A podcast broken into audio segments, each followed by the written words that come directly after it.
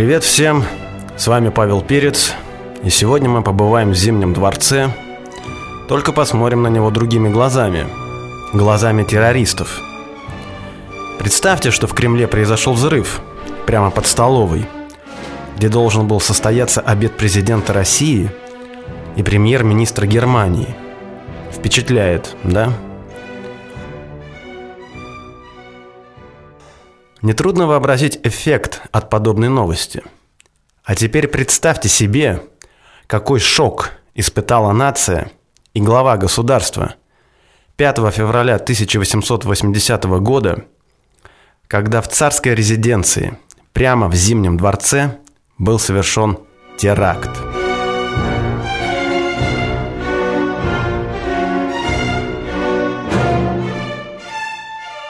Степан Халтурин. Теракт был совершен Степаном Халтуриным. Один из основателей РСДРП и газеты «Искра» Георгий Плеханов писал, что Халтурин производил впечатление очень красивого парня. Террорист Кравчинский, зарезавший шефа жандармов, так вообще считал Халтурина за совершенный тип мужской красоты. И пусть вас не смущает фамилия Халтурин – Халтуру он не гнал. Он был профи, искусный столяр. Поработав на заводах, он обратил на себя внимание как полировщик, умелый составитель лаков. Благодаря чему был приглашен на отделку «Чего бы вы думали?» царской яхты. Но на тот момент Степан полировал не только деревянные поверхности, но и мозги рабочих. Был одним из организаторов революционной рабочей группы – Поэтому, когда ему вдруг предложили место лакировщика в Зимнем дворце, Халтурин связался с партией «Народная воля», готовившей сразу несколько покушений на Александра II. А не грохнуть ли царя, не отходя от кассы, прямо в его хоромах? И действительно, почему бы и нет? Теперь пару слов о террористе Льве Тихомирове. Сначала он был народовольцем, а потом монархистом – за это его клеймили ренегатом, предателем, ну и менее лестными эпитетами. Хотя не исключено, что человек действительно искренне разочаровался в террористической деятельности, что что-то удивительного. В любом случае, именно его перу принадлежит яркое описание того, как Халтурин поселился в Зимнем и что он там видел. А видел он там удивительные вещи –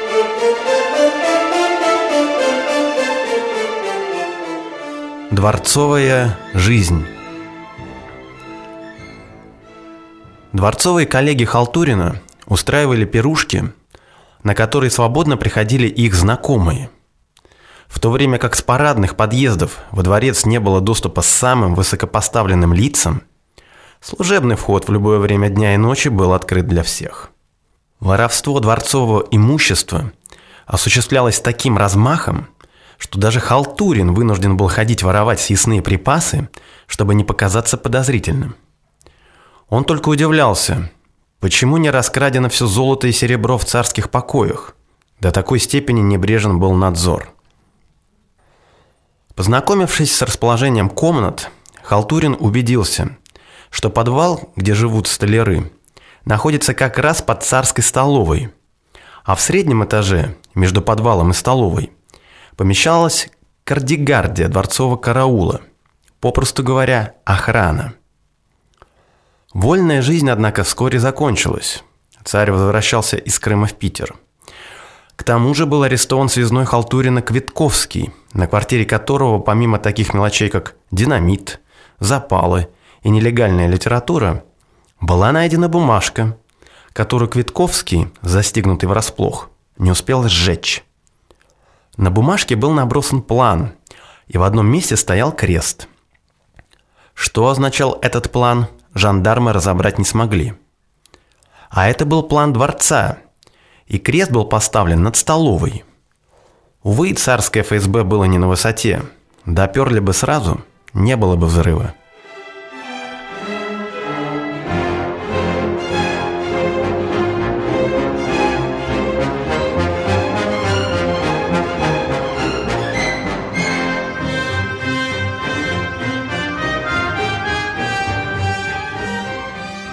Динамит. Строгости во дворце усилились.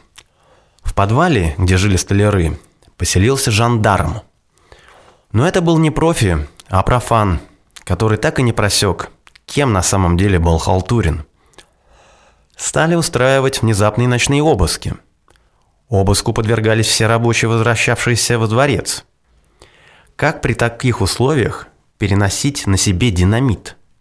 А кстати, как его вообще переносить и сколько его надо? Техник народной воли Николай Кибальчич настаивал на том, что нужно как минимум 8 пудов, а лучше 10. Ну и как вы протащите полторы сотни килограмм динамита мимо стражи? Только небольшими порциями, изобретая разные хитрости, чтобы избежать осмотра.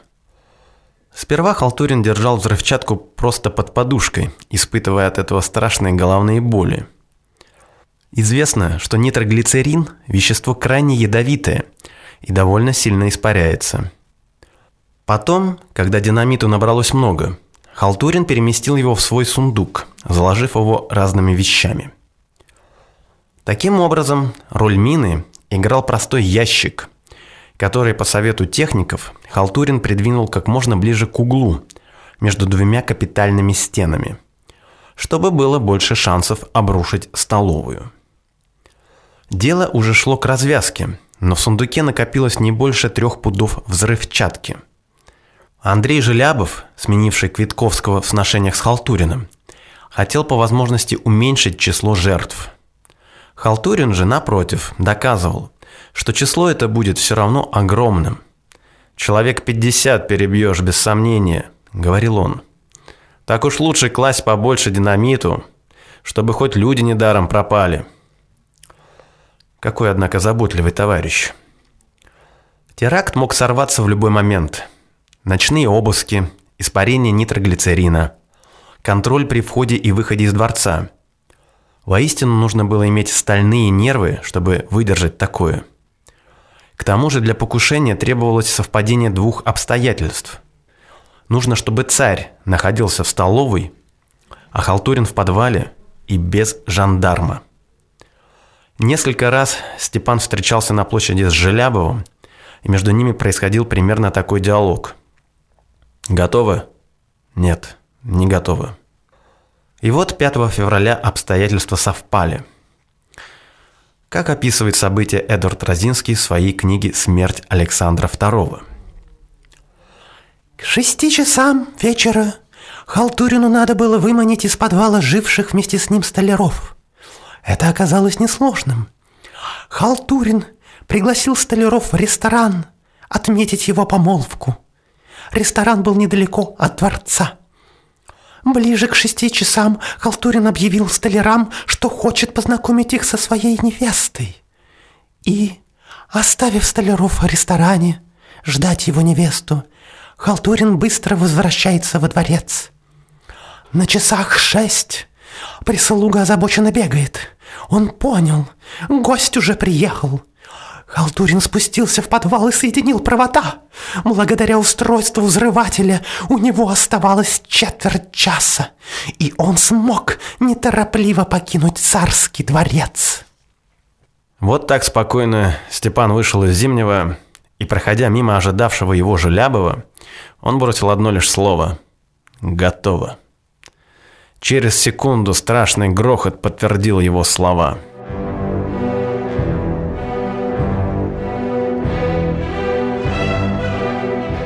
Взрыв.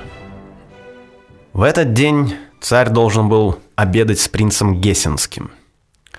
В тот момент, когда на пороге столовой появился церемонимейстер и объявил «Его Величество», случилось настоящее землетрясение – по крайней мере, так показалось иностранному гостю. Пол поднялся. Газ в галерее погас.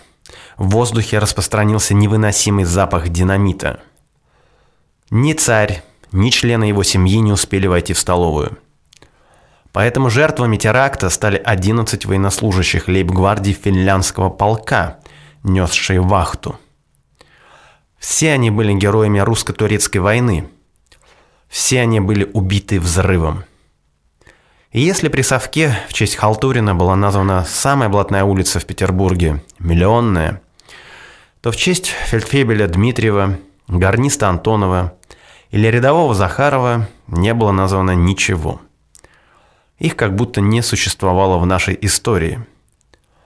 А памятник, установленный им на Смоленском кладбище, над братской могилой, где все они были похоронены, неоднократно подвергался актам вандализма, о чем свидетельствуют дырки на монументе. Там явно присутствовали элементы декора. Так что вспомним об 11 русских воинах, невинных жертвах террориста Халтурина, который, как мы уже знаем, прекрасно понимал, что лес рубят, щепки летят. Эти щепки лежат на Смоленском кладбище.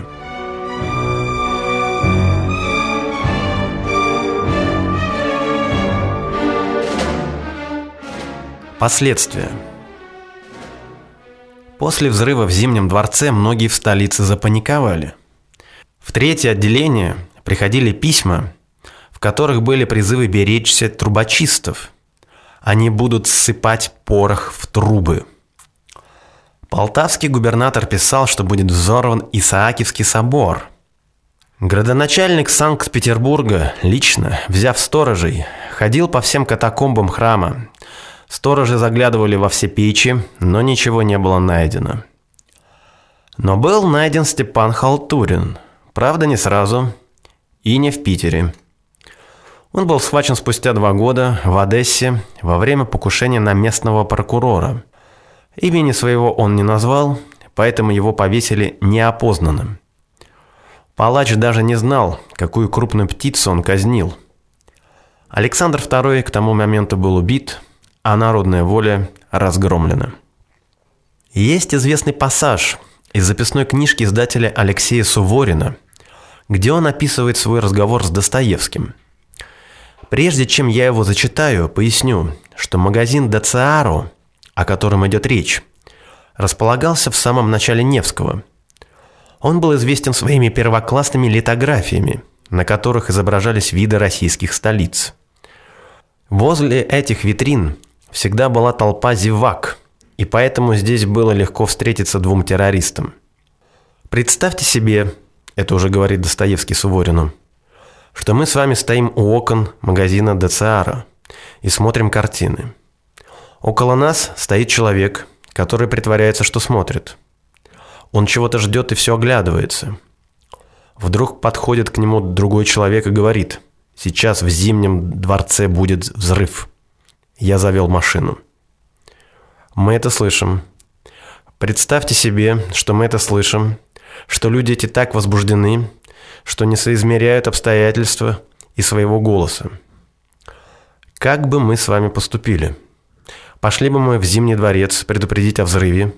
Или обратились ли к полиции, городовому, чтобы он арестовал этих людей? Вы пошли бы? Нет, не пошел бы. И я бы не пошел. Почему?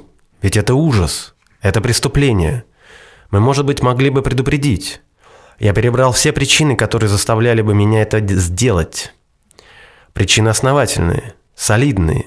И затем обдумал причины, которые мне не дозволяли бы этого сделать. Это причины прямо ничтожные. Просто боязнь прослыть доносчиком. Напечатают. Достоевский указал на преступников. Мне бы либералы не простили. Они измучили бы меня, довели бы до отчаяния.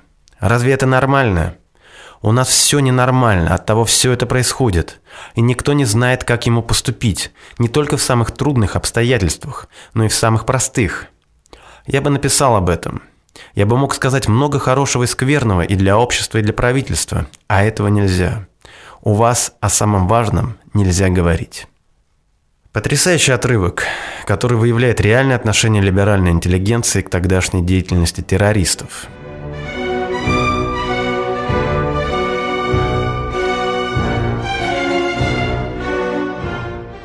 Предохранители. Взрыва в зимнем можно было бы избежать. Но помимо жандармского недотепы, который жил в одной комнате с Халтуриным, помимо жандармских недотеп, которые не смогли понять смысла рисунка, найденного при аресте Квитковского, были недотепы и покрупнее. Только были они недотепами по неволе. Председатель комитета министров и член Государственного совета Петр Александрович Валуев записал на следующий день после теракта у себя в дневнике. Видел генералов Дрентельна и Гурка. Оба будто зрители того, что происходит. А один – шеф жандармов, другой – полномочный генерал-губернатор и командующий войсками. К чести Гурка, столь почитавшемуся в Болгарии за освобождение Софии, и к чести Дрентельна, прекрасного администратора и толкового военачальника, следует сказать, что они неоднократно пытались заиметь точные сведения о тех, кто проживает в Зимнем дворце, и произвести там повальный обыск. Но всякий раз либо министр императорского двора граф Адлерберг, либо сам царь давали им отворот-поворот. Дело в том, что Александр II уже вовсю крутил роман с княжной Долгорукой. Она поселилась в Зимнем и даже имела там свою прислугу. Но все это было типа тайной – надо ли говорить, что об этой тайне знали все? Так что отчасти во всем происшедшем был виноват и сам Александр II. На этот раз ему повезло, но везение когда-либо заканчивается.